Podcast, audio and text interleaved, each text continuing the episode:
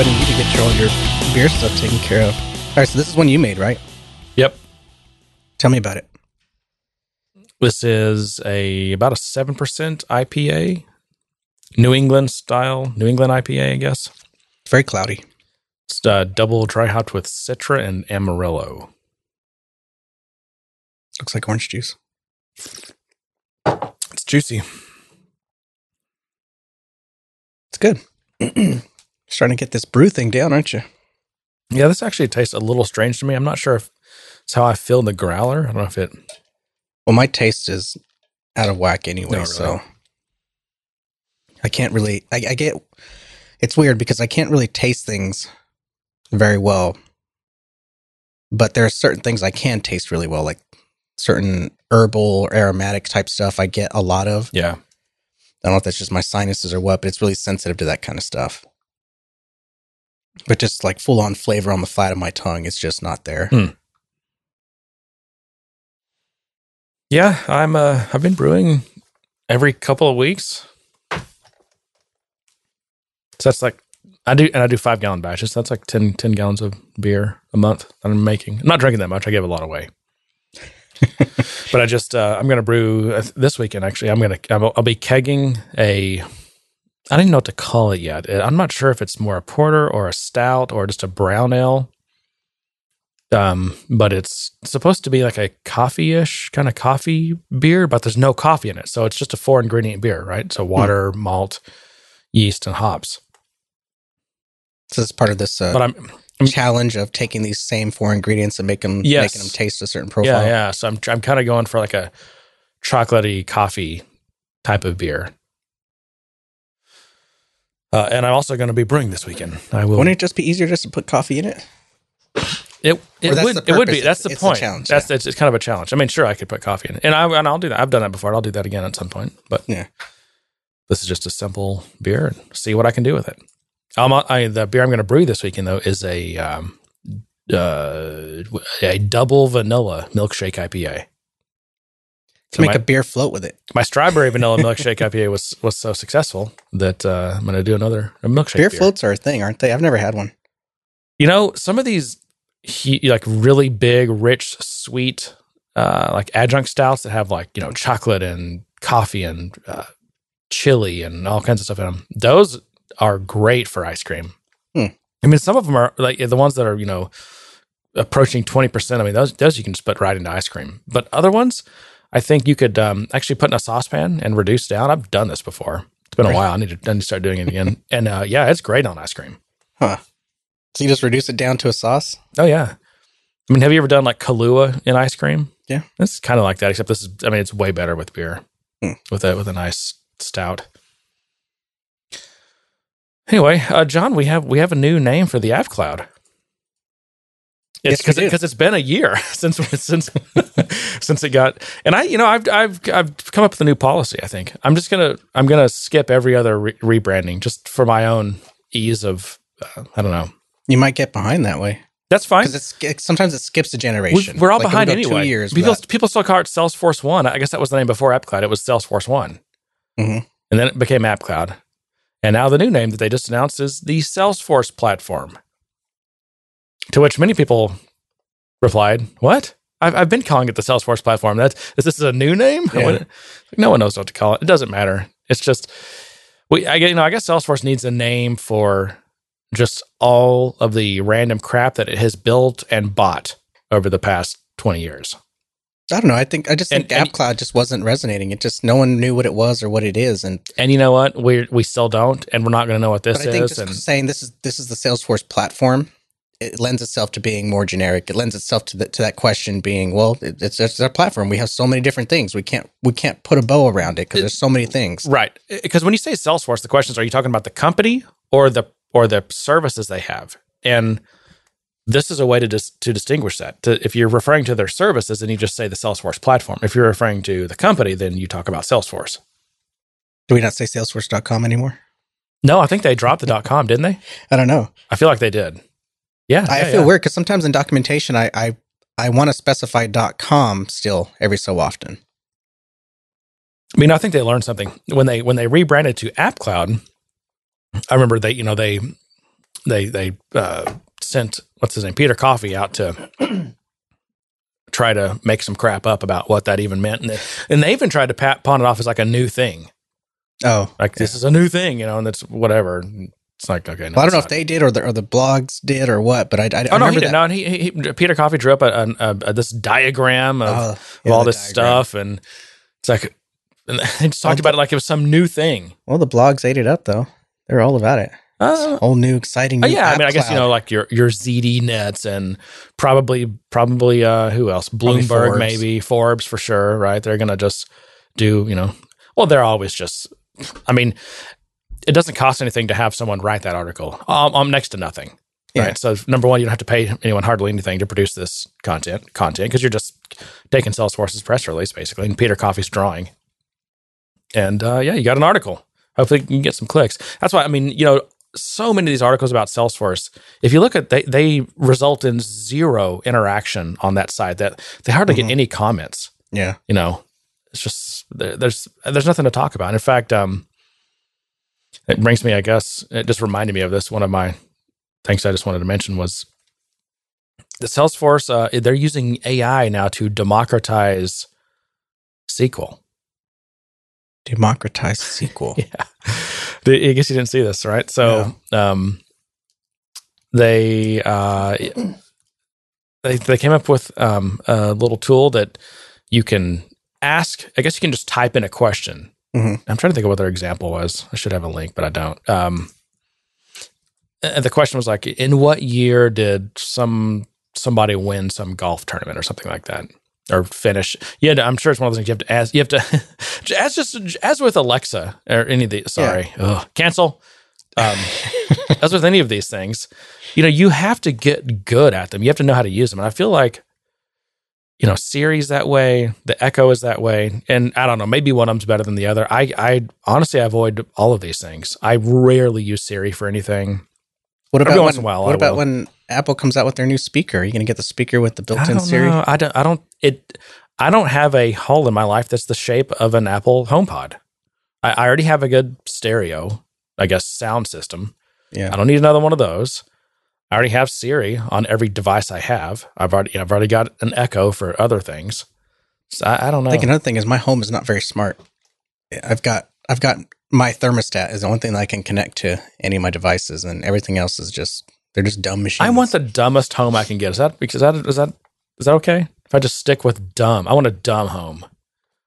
I don't want the whole world to be tracking me. I don't want Salesforce and their IoT to be collecting loads of data on me. They already have loads of data. I mean, I'm sure Salesforce and all its customers with these Krux and the, all these different marketing platforms they bought them and these data marketing data things that they track everything you do. I'm Yeah. sure that sure they already have tons of data on me. I don't, I don't want to give them any more.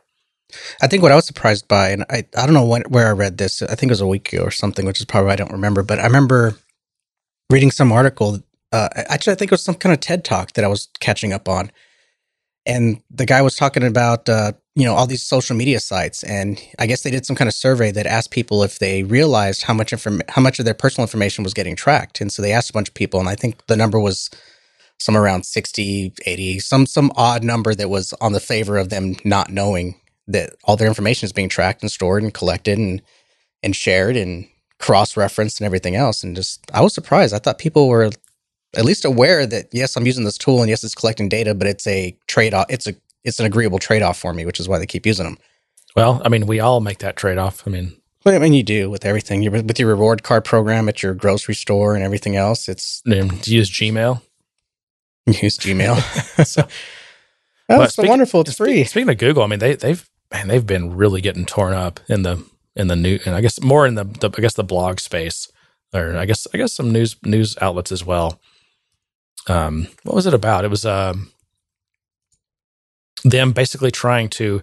It turns out that you know they lobby more than basically any company, spend more lobbying money, and they give money also. This is this this is I guess where it gets kind of even nastier is they give a ton of money to all kinds of different like uh, of these like think tanks and Mm.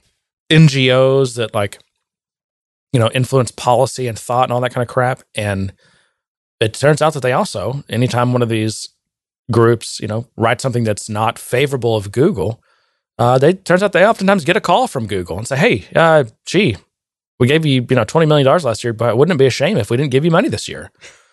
and this, um, what was there was a group. Wasn't at the American Enterprise Institute. It was one of the. It was, it was some other group. Actually, it was a I think a left leaning group. Um, but their entire one of their entire divisions had like twenty people that were fellows or whatever in this group, Mhm. and they let the entire group go um, after what's his name Schmidt, Mr. Schmidt, called them up and said, "Yeah, we don't like what you did here. Fire those people." And they, they all got fired or something like that. I don't know. I don't remember the name of the group. Um, God, what was it? Open Markets. Open Markets. That's the name of the group. I'm sure you can Google it and find it. Well, I guess Yeah, that goes Google it. hand in hand with don't don't bite the hand that feeds you, right? Well, the problem is uh, Google will just feed every feed all feed all these groups, feed everyone who's publishing any information, every news outlet, every think tank. I mean, this is, and there's, I mean, just like I said, I mean, here's another article I just happen to have on my browser. Yes, this is in Gizmodo. Yes, Google uses its power to quash ideas it doesn't like. I know because it happened to me.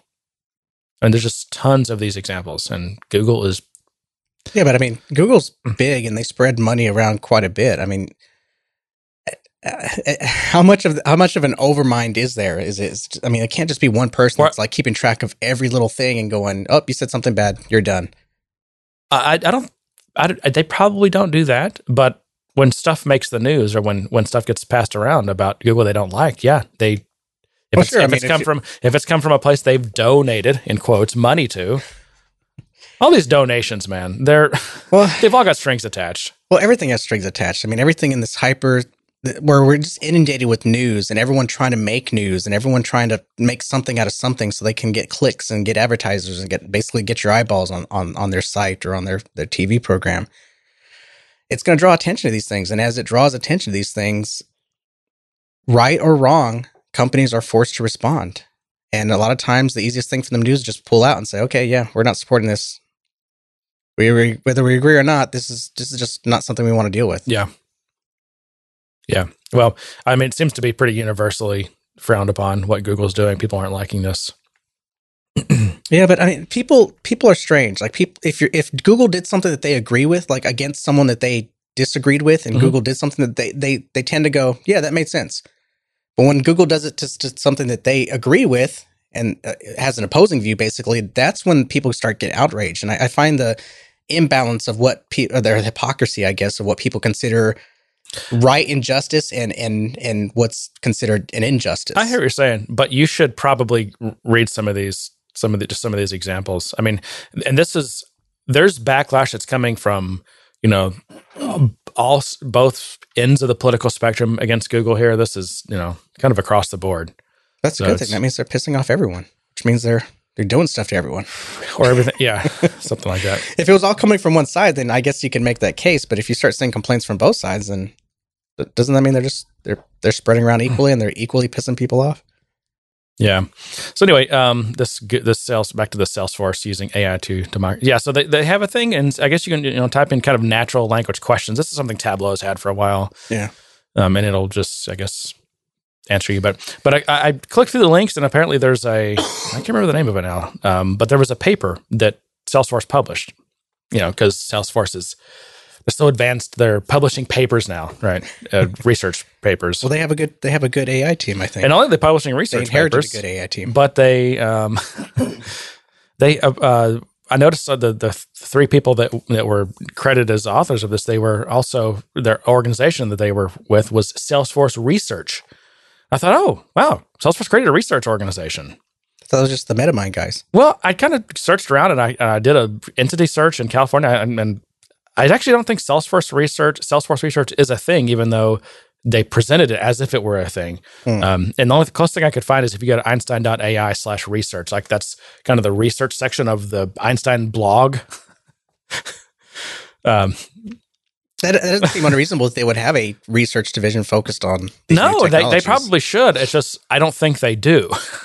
I think they have people doing research, but I don't think they have the standalone research. Like, because for example, Microsoft Research, right? It's a it's a separate entity. It's its own thing. It, you know, the, But doesn't that this- come with strings attached in terms of like reporting and all that kind of So, stuff. um, so they, and, and and I'm sure there's tons of gray area here, but typically, like from what I know about Microsoft research, they're basically, I mean, they are trying to come up with, they're doing research into things that eventually will will funnel into, you know, perhaps Microsoft, some Microsoft technologies, right? Mhm.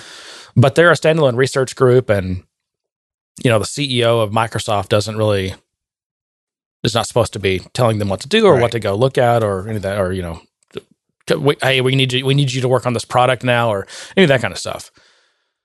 Um, and that's that's really the only way you can attract the you know these top PhDs and things is is if it's legit research, a re- legit research organization. And uh, I think Salesforce, you know, they they would like to be in that club, but uh, it doesn't appear doesn't appear that's what this is. But um, not to, n- and I'm not not to say this isn't wasn't good research. I'm not even smart enough to know. I looked at that paper and I thought, wow, this is interesting. I don't understand this. Uh, maybe you know, hopefully this will get boiled down to uh, a button click, so my dumb ass can actually understand what they're doing. but right now, no, it's um, what what, uh, the, uh, the Einstein for Dummies paper. I actually think so. I did try to read that paper, and the thing that I think was there was the most interesting thing was they open source the model that they used to train this thing on. Hmm. The the the data, the yeah, I guess the but that and that was that was the model that they acquired from MetaMind. no no no right? no no no no. This was in fact I read about that too. They they downloaded some massive table, some kind of crap from from Wikipedia because Wikipedia's data is all open source, right? Mhm. And then they ran some kind of something on it. I don't know what on this data. I guess they tried to come up with questions or classify the data or something. But then they they they uh, basically outsourced it to the Amazon Mechanical Turk. You familiar with this? Mhm. Okay, and which are people, Right. right? And and so I guess the people adjusted and corrected whatever. So you have all these people that are actually, you know, human manually categorizing these questions or fixing these questions or whatever. And just it became this massive. Oh, well, I don't know if it's massive because I didn't look at the size of it, but this this data set that apparently is, um, according to Salesforce's own research or- organization, which doesn't exist, is the like the biggest data set of its kind. Hmm. so if that's true, then that's that's a nice contribution because other people Yeah. can use that to then train their train their dragons. How to train your dragon. You seen that? I have. Yeah, I think we have. I think there's three of them. We watched all three. Oh, there's more than 3 They're good. Well, because they they created like a cartoon series on Netflix. You know, speaking of that, I saw Netflix has a new cartoon out. It's something about a bus, the Magic Bus or something. It looked really cool. I'm gonna have to see if my kids like it. Yeah, apparently It's- they revived the Magic School Bus. Is that what it is? Yeah. Is that a new? I didn't. I didn't even. Wasn't even aware of it as a thing. I But only I'm only aware of it because some people are crapping on it because it's not what they remember, and I'm like, you were like three. yeah, I, I watched. it. I guess there was a trailer for it. I watched that. It looked pretty interesting. It's it's it's uh, it looks fun and and um, engaging, but it's also supposedly about you know kind of science and things. And Yeah. I tell you what, my boys they they just so they're four and eight, right? And we we went over to friends for Memorial Day, and they were they were swimming, and my four year old starts talking about how he when he's you know swimming through the water, he's moving all these water molecules around, and ta- he's talking about these molecules and some kind of fluid dynamics and whatever, and Mhm. and t- t- so the woman's like, "What did he just say?" it's like a four year old because they watch, you know, MythBusters and how it's made, and like all the science, these science shows and everything. Oh, in the schools too, they focus a lot on science. They do. They do, they, do a lot more interesting experiments at this age, at this young Oh, elementary age, than I ever God, did. so much better. Yeah, Of course, my kids are on, also in a much better school district than than I Oh, was yeah, at their age, but still, it's pretty amazing. Well, my daughter has her own iPad at school. I mean, one, Yeah. of the, one of the they took a day to set it up and take pictures of themselves so they can make it the home screen, so everyone knew which ones was their iPad. It's just it's just incredible. Yep. Uh, so anyway, so I actually downloaded this um, their GitHub project, and I've got it running. And so I thought we'd plug a few examples in. Um, Oh, so this is this is based on that data set, yeah. Um, and we're supposed to be able to ask it just any question that we can think of. yeah, so I'm going to say I'm going to type in um, who is the best developer in this office. Let's see what it says. Okay, hit enter. Jeremy is the best developer in the world. Oh wow, okay. well, what about John? Is is John a good developer? John is okay. Oh, okay. I find this data to be highly suspect. Yeah. Well, you know, it's it's Mechanical Turk. What do you expect? All right, let's do some on, on the cuff. Okay. what is Benioff's favorite word? Amazing. Uh, Yeah. How does the Good Day Sir show end? Uh, let's see. How does the Good Day Sir, Sir show end? And to that I say, good day, sir. Uh, I'm gonna have to clip that. magic. Yep. The magic of technology. Anyway, well, John, uh, what topics do you have? Do you want to talk about what you've been doing for the past week, or uh, you've been sick? mean you're, you're- dying? You're, getting. Uh, you're you're recovering from a near death experience. Yeah, I'll, I'll t- it's it's funny because last last week we talked about you know because we had that question from the community about being a single developer and you know how to balance everything out, and I did not heed my own advice. I did not do a good job at balancing. Um, so on top of just running myself ragged, no sleep, lots of stress, I got sick somehow, cold or something, or or it might have started with allergies because allergies were really bad that week too, and maybe that compounded into some kind of infection. But yeah, it, it really took me out. By the time the weekend happened and I was able to just let myself rest, I was I just wanted to die. It was so bad. Wow. Um, and even even like on Monday when I started to feel a little bit better, I made the mistake of getting up and out and trying to spend time with the family, and that just turned out to be a bad decision. Well, I'm glad you are. Uh, you're recovering. That's good. I'm I'm alive. I'm walking. So you haven't around. worked much. Yeah, I haven't done much work. I'm I'm behind in a bunch of stuff, trying to catch up. You know, making my excuses to everyone in the world. Man, I, I've already. I, I don't know. I'm trying to make September a good month, but I started out yes. Uh, was it yesterday? Um, I, what, Uh, two two issues. One was what ended up being a bug, and now it's been confirmed. I've confirmed this with a Salesforce employee, but a, a metadata API bug that is one of those things that you know, like you you're trying to figure out like, am I doing something wrong here? What's going on? oh, it's always you, Jeremy. Well, you know, the funny thing is, is it usually is right. Yeah. Anytime any developer says, "Oh man, there's got there's a bug in the comp- it must be a bug in the compiler," you know, or whatever. It's like ninety nine point nine percent of the time, it's just you've done something wrong and you don't understand it. Um, so I'm trying to you know work through and figure out what it was, and it turns out it, it actually is a bug. Um, I just couldn't produce. I couldn't get. I didn't log it as a case because I couldn't get a good test case for it because I wasn't deploying an entire org and I couldn't, I didn't have a good way to just try to pare it down to the things that I thought might have been causing it because that, when I did that, I didn't, I wasn't getting the bug. So anyway, but apparently some other customers have, uh, were able to get a good test case for it. So that's, that's good news. And then yesterday and today, I've been dealing with this god awful CS52 sandbox that they just need to put it out of its misery or just port it over. You know, when they can do a site switch, site switch that thing over to something else, or I don't know what's wrong with it. But I looked back, and this is the one I've been I had trouble with two or three months ago. It's the same thing. I'm getting compiles that take minutes to compile like one Apex class, or to run a simple, simple single test. It takes over a minute just in like I think I think it's sitting in pending for that um, for almost all that time. The actual test I don't think takes long, but the job sits in pending forever, and it's just I just can't get anything done yesterday I just stopped and started drinking beer instead. I'm like, I, I can't get anything done today. I'm just going to go home. this is a not not a good start to my September. I don't know how I'm supposed to. They expect me to make any money Yeah. or get anything done. But uh, yeah, that, that's they've got to fix this. Just huge variation, and that's that's why that's it's so Maybe Salesforce's scaling model is so weird. It's like they don't scale; they just once once performance gets bad enough, they just create a new pod and move start moving people over to that. It's like, oh, this one really sucks. We can't, you know, it's just bad. Let's start moving people over to a new one. It's like, and now they've got you know a hunt over a hundred different pods. It's like let's get a better scaling model, one that like people can throw big jobs at it and it doesn't bring the pod down. Let's get away from this cable modem model of enterprise computing, where you know you get a few people that are hogging it and it just it, it infects it affects everyone else. Let, Yeah. let's go to actual cloud computing. Isn't that what they're trying to do with Amazon, or is that just basically? I don't know. I'm afraid they're just going to lift and shift onto Amazon. And It's Yeah. going to be the same. It's going to be the same architecture. Well, how can they not lift and shift? I mean, I don't know. there- there's still there's still. That's so me. I'm not the one who gets paid millions of dollars to do this. What, Others, you're not, other you're not- people You're do. not worth four billion dollars to make this decision. What, where do you get four billion from? Is that No, that what it's worth? That's what Benioff's worth right now. Oh, well, he can't do it either. So He gets to make the decision though. He can decide all he wants. I mean, if, that's the case, you'd think he would just decide to fix performance problems. Yeah. It, it always seems easier to just to make the decision than actually make it happen.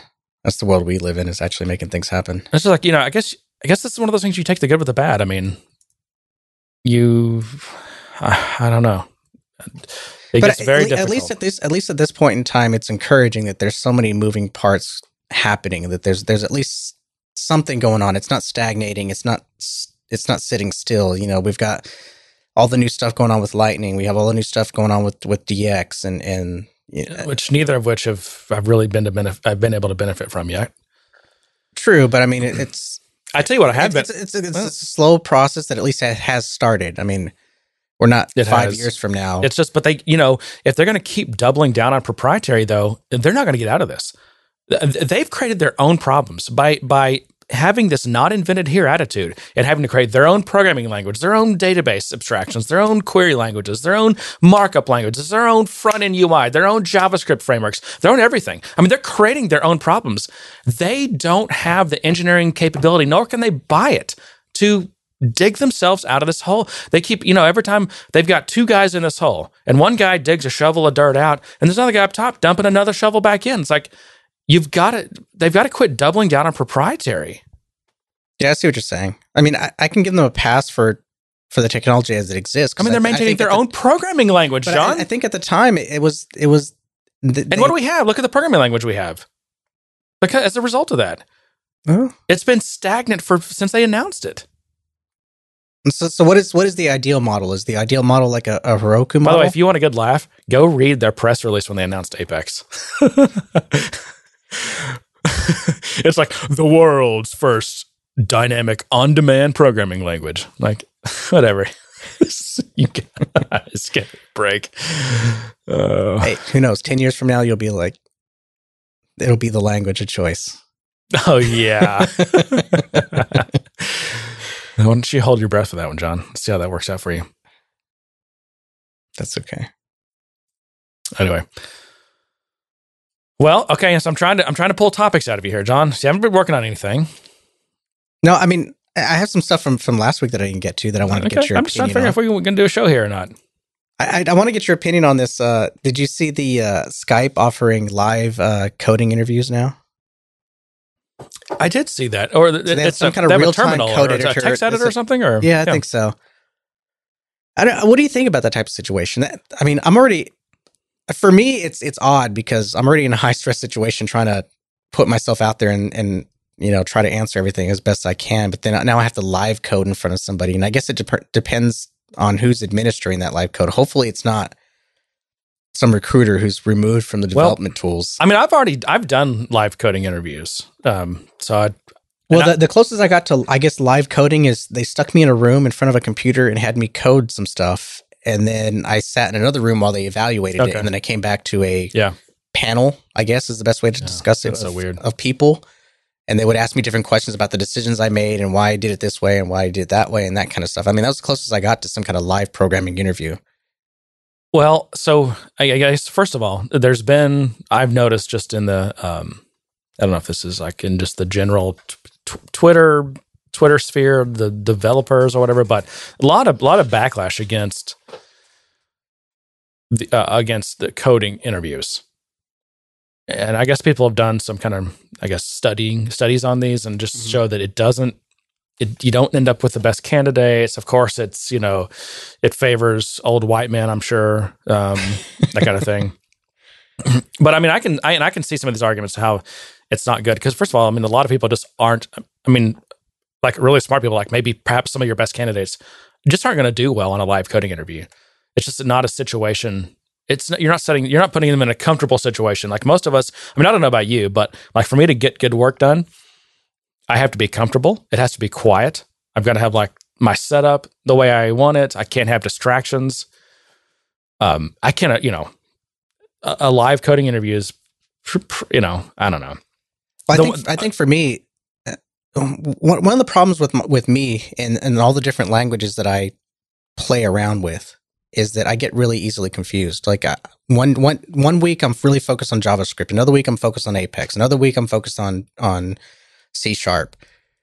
And the problem with that is I, I, don't really have time to memorize every little thing about every one, every little language. So every time I switch to one of the different ones, I find myself trying to do a for with a colon in it instead of a for each, or I'm trying to do some kind of I'm trying to do a string in JavaScript instead of a var, and, and those kind of things. So, you know, the, and and also even even with Apex, I've been doing Apex for God since it came out uh, I, have been doing Apex. I'm that old school, and I don't remember every little thing. I still keep the docs open. I still Google a, a doc or a class method just to see what's in there, just because. But you don't. I have, don't have it memorized. You don't have the entire uh, Connect API memorized. Yeah, so I wonder if some of these these kind of live interviews uh, they penalize you for that. And I'm not sure. I've never done one of these live interviews, so I'm not well, sure if if it penalizes you for you know looking up docs or looking up you know, method names or, or those kind of things. I don't. If so, that's a really bad interview. The, the ones I've seen, and like the, last one I did, they basically just like opened a. I can't remember which one we used. We used some kind of web-based collaborative text editor, which by the way worked great. I mean, I don't know why. And there's like ten of these, and the Screenhero, and there's there's ones that just rec- just are n- totally native web stuff that I don't know why Skype would create. Well, it's Microsoft. I mean, I they, guess because they, they probably know. had something internally that they that they wrote that they used to, to interview candidates, and they probably well, just of course, decided this, to make this a product. This coming from the company that has some of the worst, you know, HR practices known to in business. Their uh, remember their stank Still? stank I mean, racking. Remember the stank racking ranking stank ranking. Yeah. Uh, but still, I don't know. I mean, I, I, I feel like we're in the era of a new Microsoft. Well, maybe, here. but I, you know, I don't know. I haven't talked to anyone at Microsoft to know well, whether it's getting any better. I guess I think plus the other thing is that we're more and more remote is, is acceptable. More and more remote is almost preferred in, in a lot well, of didn't situations. Even, you didn't let me finish what I was saying. What I was saying was that last time, the last interview I did where there was live coding, I got to pick the language I wanted to use, and there was no APIs whatsoever. And it was just basically like, I don't remember what the problem was, but it was just like, okay, so here's what you know, here's the coding challenge, um, and it had nothing to do with you know calling any libraries or APIs or anything. And they were just like, mm-hmm. you know, what what language, you know, whatever language you want to use is fine. That, that, that, doesn't seem like a bad approach. I think I, Java that. might have been JavaScript. I don't even remember, but um, yeah, it was it was actually good, and I was I don't know. I still though I was it was it's still nerve wracking though. So I guess my my real question is is what can you learn from watching someone code? Is it the aspect of watching them code because this is a live that's picture? A, that's a good question. Like, actually, wa- do you really need to actually watch them? Does it matter? Like, how many times I hit backspace, or you know, I don't know. I think some people are looking for superficial things, like you know how good your Vim fu is. You know how how much how many times you actually have to t- touch the mouse to do something. You know, they're looking for maybe they're overly obsessed with you know your your text editor skills or something versus you know at the end of a of a of a sprint or something like how good is the code that you committed? How good of a you know how good of a code reviewer are you? How good of a team member are you? Well, you know what are you producing? What are you producing? Yeah and, and that that gets into another point i wanted to make about that is that you know for me and when i talk about good code or or or clean code that first iteration of your code is not clean it's just getting there it's getting the test to pass and then you go in and refactor it and you you you do that that quality of life on it. You do that that stuff that makes it maintainable. You refactor and you refactor and you refactor until you have something that's that's you know workable and clean. Yeah. And and so like this live coding situation doesn't seem to to to allow for that. So you end up with some you you could end up with your your crappy first draft code and that's what they're going to judge you on. Well of course I, I mean, I hopefully they're dressing they're they're judging your crappy first draft code against everyone else's crappy first draft code. Yeah, that's true. But still. I still think it's you're gonna. The problem with that is you'll you'll still weed out people that will actually be good producers, but they just it's the, that nerve wracking situation is not something they excel at. I, I'm I'm probably one that would fail at that. I probably would too. I think for me, I, I tend to try to I would try to I try to put myself in them and going, well, what do they want? So let me try to do that right. instead of just doing my thing. In a lot of situations where I'm faced with trying to do something, I try to. I'm I'm always in this position where I feel like I got to try to do what they're expecting me to do. Right. Um, and so I don't know. But there are times where I did something where they weren't expecting me to do it, and it caused all these follow up questions that just made me feel like I was on the defensive of why I made the decisions I made. And I don't. I don't know, maybe maybe it's just the pressure of the situation of doing that type of interviewing or, or things like that. But I mean, I, a lot of times I just kind of default to what's the best way to do something, the best way that performs well for users. I, for instance, I did one coding challenge for, uh, um, so I won't say the name, um, because I ultimately decided not to, but For an interview? for an interview, Okay. yeah, and it was it was a coding challenge, but there was there was this kind of like client side component to it where I had to reach out to another API, and a reach around? It, well, it wasn't API a reach around? It wasn't a reach Okay. around. It was to another service Okay. to get some some data.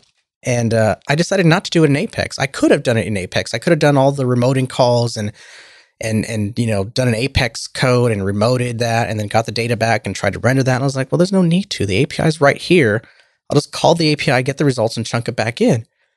And that became like this this world of discussion of why I didn't do it in Apex and why I didn't. I was like, because it performs better when you type it in and you go and the message comes back. I'm not waiting for Salesforce a Salesforce post request to Salesforce, and then that post to go to the server, and then come back, and then try to translate that information, encapsulate it, and bring it all the way back. It's And just, that, and that sounds like a good answer. So if you're able to explain yourself, I, I think so, but I think they designed the exercise to try to test how you do a, how you do call outs within Apex, and they just picked this public service because it was already there and anyone could connect to it.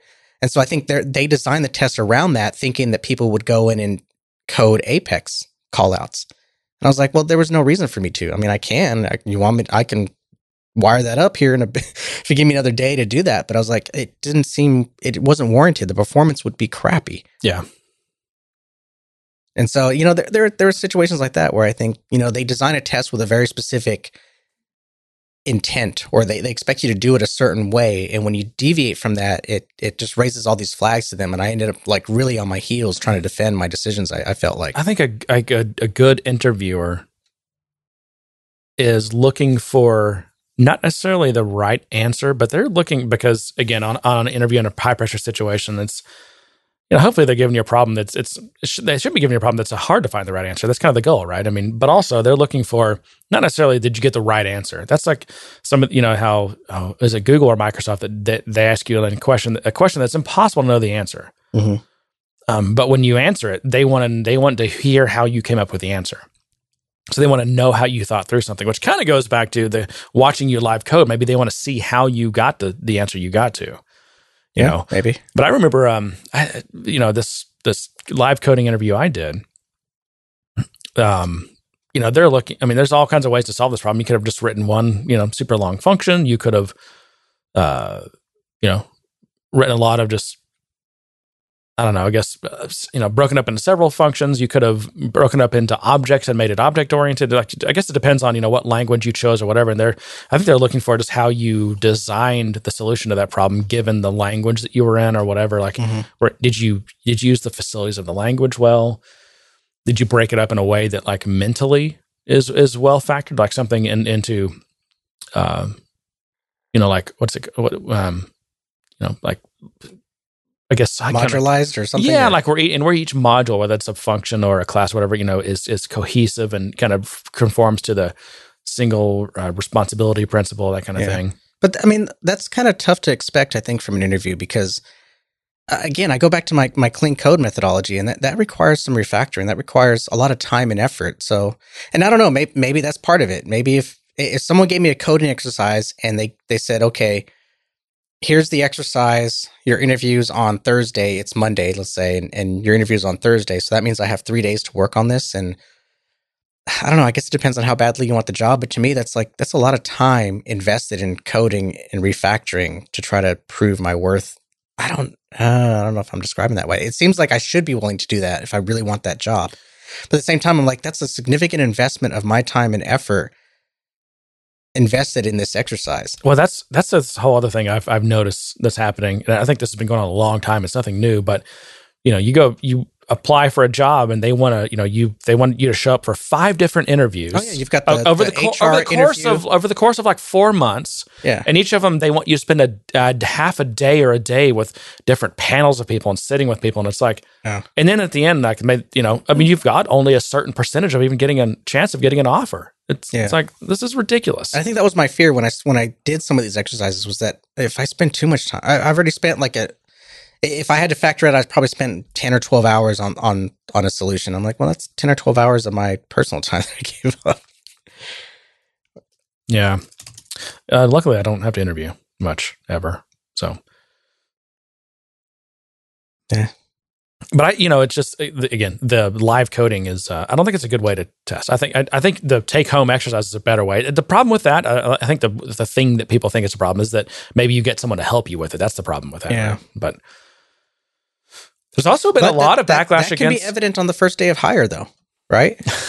well, that's the idea is to figure out before you've hired someone that you've hired the wrong that you they got the wrong person. I guess. Now, I was going to say that there's I've also seen a, some, this big backlash against this whole idea of a GitHub as your resume, which I guess I, I kind of like just because I don't have very much in GitHub. I don't do a lot of public coding. I don't have time for that, and uh, and a lot of the coding I do, I can't share. It's just one of those things. I'm sorry, I don't know. I don't. You're selfish. Just admit it. yeah, exactly. Freaking selfish. Yeah, sorry. Instead of, I, you know what? That's what I'm. I'm going to start doing. Instead of actually going home and spending an, an a, a paltry thirty to sixty minutes with my kids before they go to bed, I'm gonna I'm gonna do some coding and put it on GitHub.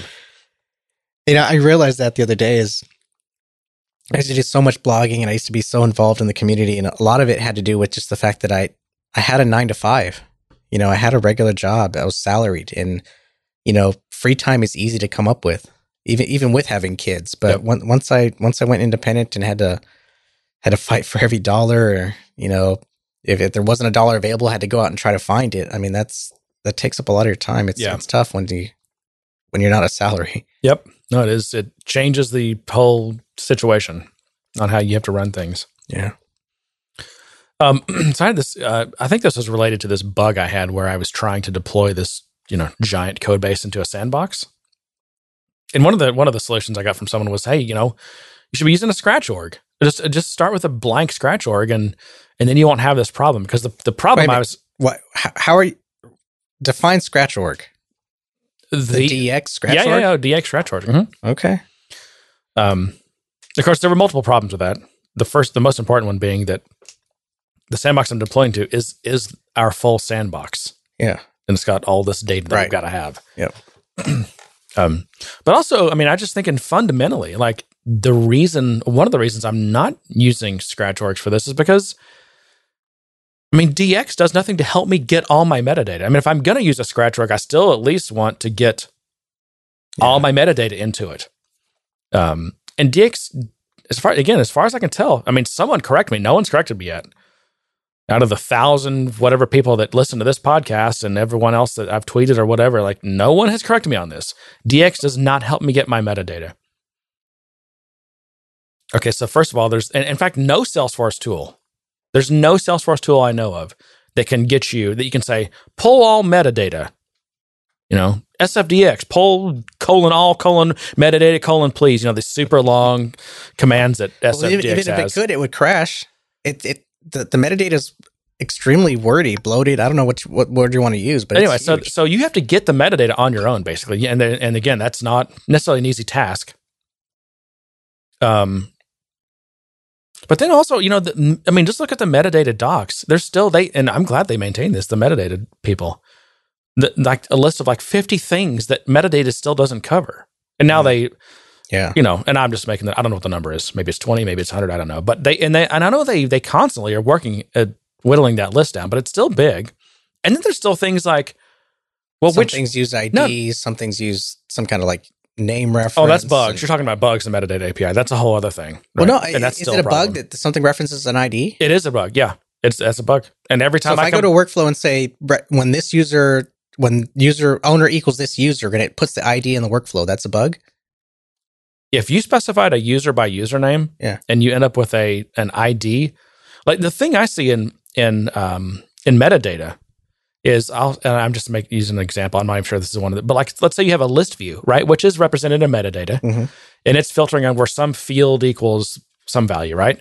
Well, it'll put the field in there as um as the field ID, the zero zero in blah blah blah, like the ID for the field. Well, that obviously is not going to work when I go deploy this Right. to another org because it's going to create that in field Right. if it does not exist newly, and it's going to get a completely different ID, right? So that, and anytime I come and run across those, they always want to know about it. I'm like, I run across it all the time. What do you mean you want me to? What do you mean you want me to tell you? I mean, it's obviously just like this huge bug that's still there. You misunderstand it, Jeremy. They really like you and they want to hang out with you. Yeah. they just want to hear from you. But no, but here's here's another thing that, and again, I mean, because you know there there's the the the notion of your test environment should be as much like production as possible. Yeah. Right. Or at least the closer you get to like a release, you know, when you're like, for example, your sandbox or whatever it is, your your QA sandbox, or your final, you know, your acceptance sandbox or whatever it is. A lot of that depends on the degree of control you have over that environment. I'm just saying At, that at very least, the, the meta, the, the config, and everything should be the just same. I'm just talking in general at a high level. Like you want, you always want your test environments to be as close to production as possible, so that you've minimized the the variables between production and sandbox, so that when you do get a, a successful test against sandbox, you're pretty confident that you can now take that and put it in production, and you're going to be good because they're so the environments are so close. Of course, they're never perfectly, they're never exactly in any. I don't care whether you're using Amazon or Salesforce or Microsoft production environment is never exactly the same as usually as your test environment but one big thing with salesforce is you know there's this idea of these critical updates Mhm. which are kind of like org settings in a way except to my knowledge although dx does let you specify certain org settings like just this massive list of critical updates which ones are applied which ones aren't i don't Mhm. think it does so so i've okay so i've got you want me to test in a sandbox that has like a way different set of critical updates applied than what my production org does. I mean, that can absolutely break things. Yeah. And so there's just there's there's a lot of details here that people are just wanting to like brush under the rug. well, it's the 80 pretend they don't It's exist. the 80 20 rule, isn't it? Yeah, except it's the 20 that gets that kicks your ass. Well, maybe you're just one of the upper 1%, uh, the upper 20%. No, no. it's just that, you know, I'm I'm the guy who wants to go home at the weekend and spend time with my family. I don't I don't want to be working all weekend trying to figure out why some or have my org down because we got halfway through a we have a failed deployment or something. Yeah, but Jeremy, people aren't asking for this. No, people are asking for it. That's the thing. That's my troll on you. Yeah. That's, that was your response Yeah. given. Anyway. So I- yeah, DX. I don't know. It- it- what, what's your status with DX right now, John? I haven't touched it. I, I, I want to invest time into it, but at the same time, everything I see and hear about it is, is all I can do is set up an org, set up the feature set, and then test against that feature set.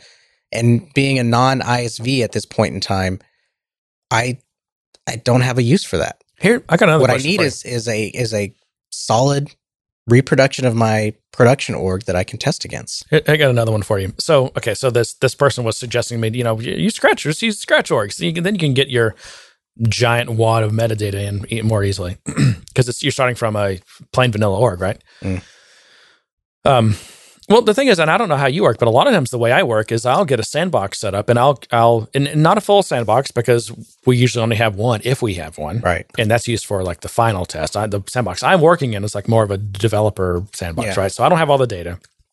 So what I'll do is over time I'll create all this good test data. I've got my my fake accounts, my fake opportunities, my fake contacts, and a nice test data set up. Well, guess what happens after seven days of you know you creating your scratch org? it it it, it, it self destructs. Well, that's what I wondered So- because I didn't think those things were, were permanent. Well, now you can, you know, you can now opt to increase that to 30, but still, I mean, I work with, I don't want my, sand, I mean, I've got orgs, sandbox I've been working in for multiple years that have got this, all this great test data that I there's, and, and I, I know there's ways that you can, you can convert that to CSV and you can get your, your, DX can help you load that data in, mm-hmm. but like that's just something, that's just, why am I, why do I want to create all that extra? I like my sandbox. but uh, Now, that's not to that shouldn't be the purpose of a scratch org, though, right? You, I mean, Well, the me, purpose of a scratch org is not. You're right. It's not to work in. It's Right. to test your deployment to, and then maybe run some tests in it, and then shut a- it down. For me, it should exist for a moment of time. You should have all Right. the, the, the, the scripting and everything set. It runs, it does the test, and then it, it disappears. yeah. So it's it's scratch orgs are, and I don't think anyone from Salesforce would argue this, but they're orthogonal to sandbox orgs. They're different things used for a different purpose. Right. I still need my sandbox, and I still need to deploy my met, my metadata to my sandbox. Yes. So I'm so don't tell me just oh just use a scratch org. Okay, I will, but I still have this problem if I need to get it in my sand. I need to get this metadata into my sandbox, and all these metadata bugs make it hard to do that. Yeah. And then, by the way, if I do get it in my sandbox and we get into our full sandbox and we're able to test everything, then I got to get into production, right? And that's not a scratch org either.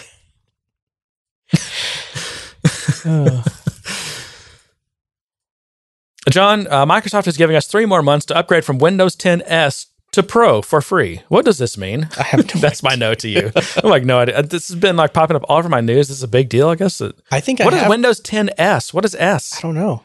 Do I have? I think I have Pro. Am I supposed to upgrade to S? No, no, no. You're they're letting you upgrade from I don't know Windows 10 S to Pro. See, this goes to show you how little I know about modern day Windows because I don't know anything about it. Yeah. I don't know. Windows upgrade.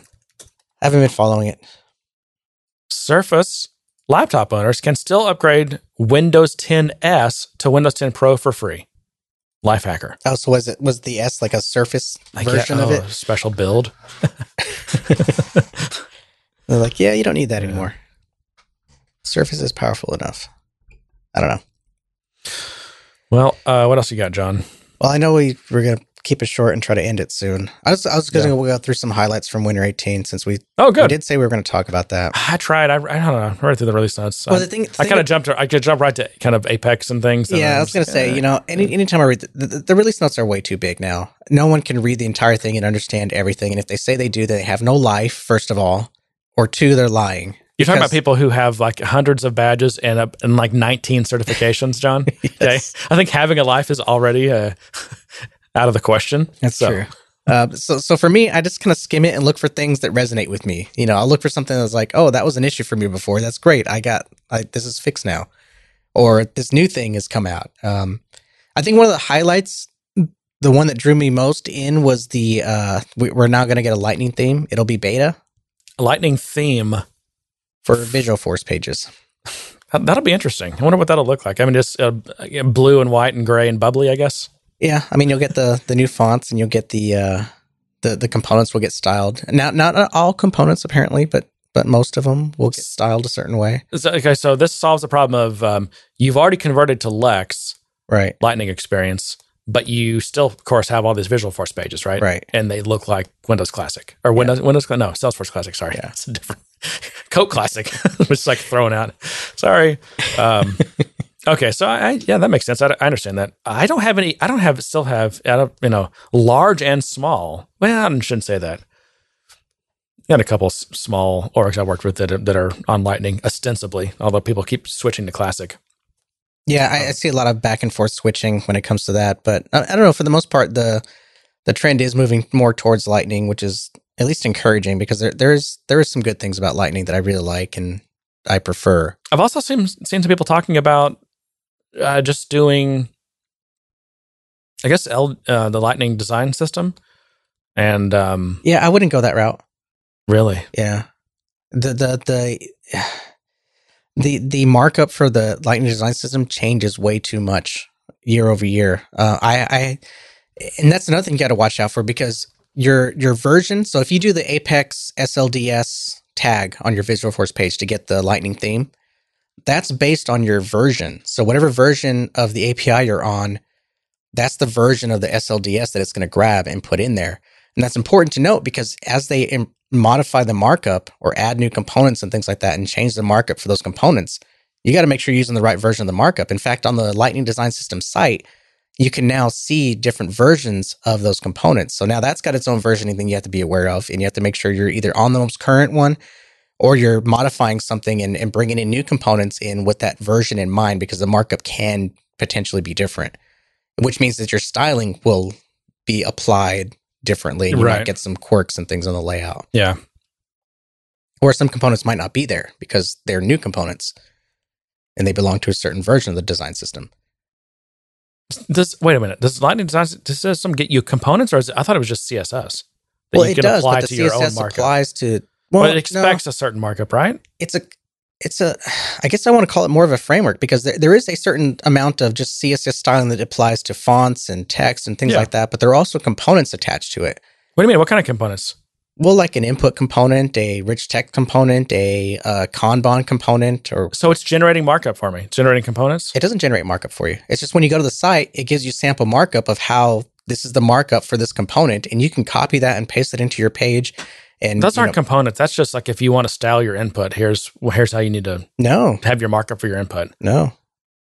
Uh, Some of it's entire component screens. It could be like like the Kanban Well, or the uh, We have. the, way- the way activity view. you're using the term component pretty loosely here.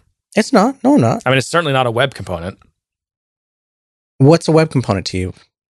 Well, are you familiar with uh, the web component spec or the Google's? Um, Well, within that, you have a defined markup that represents that component, and then you reuse that component everywhere else. It's the same difference. There's a defined markup for the Lightning Design System, and you reuse that markup everywhere else. And the Lightning Design System applies the styling to that markup. well, with, but in a proper web component system, I can just say, "Hey, here's a tag for this certain web component. Do your thing," and it generate it actually generates all the markup and, there- everything. And there is that in Lightning as well. You have I'm that. not talking about Lightning. I'm talking about LDS. And if we're talking the LDS, pure LDS, So it generates mar- it generates there's if you want to use the the markup, if you want to use the styling for a certain component, Mhm. then you have to use that markup. that's different. That's different. That's fine. But I have to. I am. I have to produce the right markup. Yes. Okay. Yes. Yeah. I just don't consider that a component. But, but, that- but that's what you have to do if you're going to do Lightning and Visualforce. At least previously, until now. Now we've got the this this new theming technology that will kind of convert and make it look like Lightning. So now your pages will look like Lightning and they'll exist within Lightning. And it'll look more cohesive with everything else. wow. I wonder if that made it in the. I don't know. There's a lot to sneeze. Yeah. Um, so I don't know. I mean, that's encouraging. I mean, that that that at least it's not perfect, and it's it's of course beta. So understand that. Well, okay, let me let me go back to your thing. Your problem with the the LDS always changing. On you know, you're making it sound like you're building on shifting sands, kind of in a way. Well, but you when you when you build against LDS, you not get to say, "Hey, I'm building. I'm referencing LDS." You know, slash V one hundred one point two point seven or mm-hmm. whatever, and that and right. And so you're always no. no. well, as far as I can tell, the, the Apex SLDS tag that you can use in Visualforce Right. does not let you specify a version. See, that is a that's a big problem. I, I, maybe I'm, I'm, that's hard for me to imagine me- that because Salesforce is, you know, they're they're they're such a version preserving company. yeah, no. maybe I'm wrong. Maybe no. It's the two things are ID and rendered. Wow, So there's no way to specify a a ref a I just don't. version. That's, so that's not even tenable. That doesn't make any sense. I mean, as soon as you deploy something, three weeks later, it's going to be broken. Well, I, I just think it's a gap. I think I think eventually they may add a versioning system, or they might just be saying, you know what, this is a this is a band aid, and whenever you finally get your stuff into Lightning, do it. But this is a band aid, and these Hmm. are your trade offs. To me, that's not the message that they want LDS to have. I'm, I'm guessing. I'm not. I'm don't quote me on that. Yeah. I'm just saying. Hmm. Today, you you apply the Apex SLDS tag, and that that'll that'll bring in the the SLDS framework for you. The alternative is creating a, a static resource and maintaining that. So you could do that. You could download the the all the tags and everything. I'm sorry, you can download the zip package from the SLDS site and include that in your in your stuff as as a resource. Now that resource is pretty big, um, but you could do that. You can put that into your org and you could reference that as a static resource. So you can do that if you really want to control that versioning. Um, otherwise, if you use the SLDS tag, just know that the versioning is applied based on what version of the your Visualforce page is. And if you try to upgrade that, you might get some quirks. And if you see those quirks, then try to go look at the markup and see what the differences are, because Yeah. that's, that's where the problem's going to be. I'm just looking at this. I haven't used LDS. Why? Why would you use LDS? Why? Yeah. To make your Visual Force pages look like Lightning. But I thought they had this new thing that just automatically makes your Visualforce look like lightning. This is a beta feature coming out in Winter 18. So, uh, So prior- once once that's out, then what's still then what's the reason of existence for uh, for LDS? So there are some some I'm gonna I'm gonna use air quotes here for your purposes. some components that aren't aren't avail- available in Visualforce, like the activity timeline that shows activities in a certain timeline format, or the Kanban. well, I, so I think the answer is if you're not using Visualforce and you still want it to look right, like let's say you're you got an uh, you know an Angular or a, a React app or something, right? And you control your own markup, but you want it to, look like Lightning. To me, that's what LDS is for. Uh, that could be. I mean, And and, and you've had to, what? But that's Right? that's within a con- that's within a container of Visualforce, and yes, you could do that. but Oh, this but- this um, what's wrong? I have to pee. No, you can't. I have Well, to. we'll have to let's wrap up here. Then. All right. I was gonna say then um, we'll wrap up with this. Visualforce, uh, you know, it's its own beast of a markup, right? The, the markup it generates is just you know whatever it is what it is. Yeah. But this thing that they they're putting in beta, it'll take that Visualforce markup, which generally you don't even want to look at because it's it's a mess, um, and it it makes it look like Lightning. Yeah, But, but, it- that that's a style sheet or a style system that's just targeted towards Yes. existing Visualforce markup. right. Yeah. So You you're not going to you're not going to get any new light lightning specific right. components or layouts or anything like that. It's just going to restyle some of the existing components to look l- like Lightning. Yeah. it'll use the font, it'll use the color scheme, it'll use those kind of things. So, Yep. oh, and there, Once again, another episode of where John and Jeremy talk about stuff they really don't know that much about. That's okay. but that's a new thing. It's a new beta. It is thing. new, And, yeah. I mean, it, it, it can be valuable for someone that just wants their stuff to look like Lightning and be in Lightning, and so it's less intrusive for the develop for the users that they're jumping to back to Classic, and and also what happens. I have to test this in Winter 18, but I'm hoping that everything stays within Classic, meaning once you have that theme, it stays and looks like class like Lightning. Because a lot of times you get jumped out and pushed out into this kind of realm of you're back in Classic, and now you have to find your way back. Yeah. Um, so I'm hoping it solves for that, but I haven't I haven't seen it to test it. So I also like when you go to a, you know, there's certain pages you can go to or certain screens in Salesforce Classic where it ch- changes the font of all your tabs, of all the Oh, yeah. Salesforce tabs. Yeah, That's always fun. I've run into that. Quite a bit. Uh, that's great. Ah, CSS. It's it's it's hard, isn't it? It is. All right, John. Well, I guess we can wrap up. I don't think we. I don't think I've. I've, I've sometimes I, I forget to, you know, do do my duties here. But um, we do have a Slack community, which uh, is uh, fun and useful. If you're not in there and you're listening to this, you probably want to join. It's gooddaysirpodcast.com. Click on community. Give us your email address. John will uh, add you. Um, what else, John? We have an email address info at gooddaysirpodcast.com. Send us questions. We don't, I guess we don't have any questions today. Any topics, whatever. No questions, no That's- reviews. So if And, you uh, if you have any reviews or questions you'd like to send our way, please do. Yep. Share That'd us. be awesome. Tell people about us. All that good stuff. All right. And to that, I say, good day, sir. You get nothing. You lose. Good day, sir.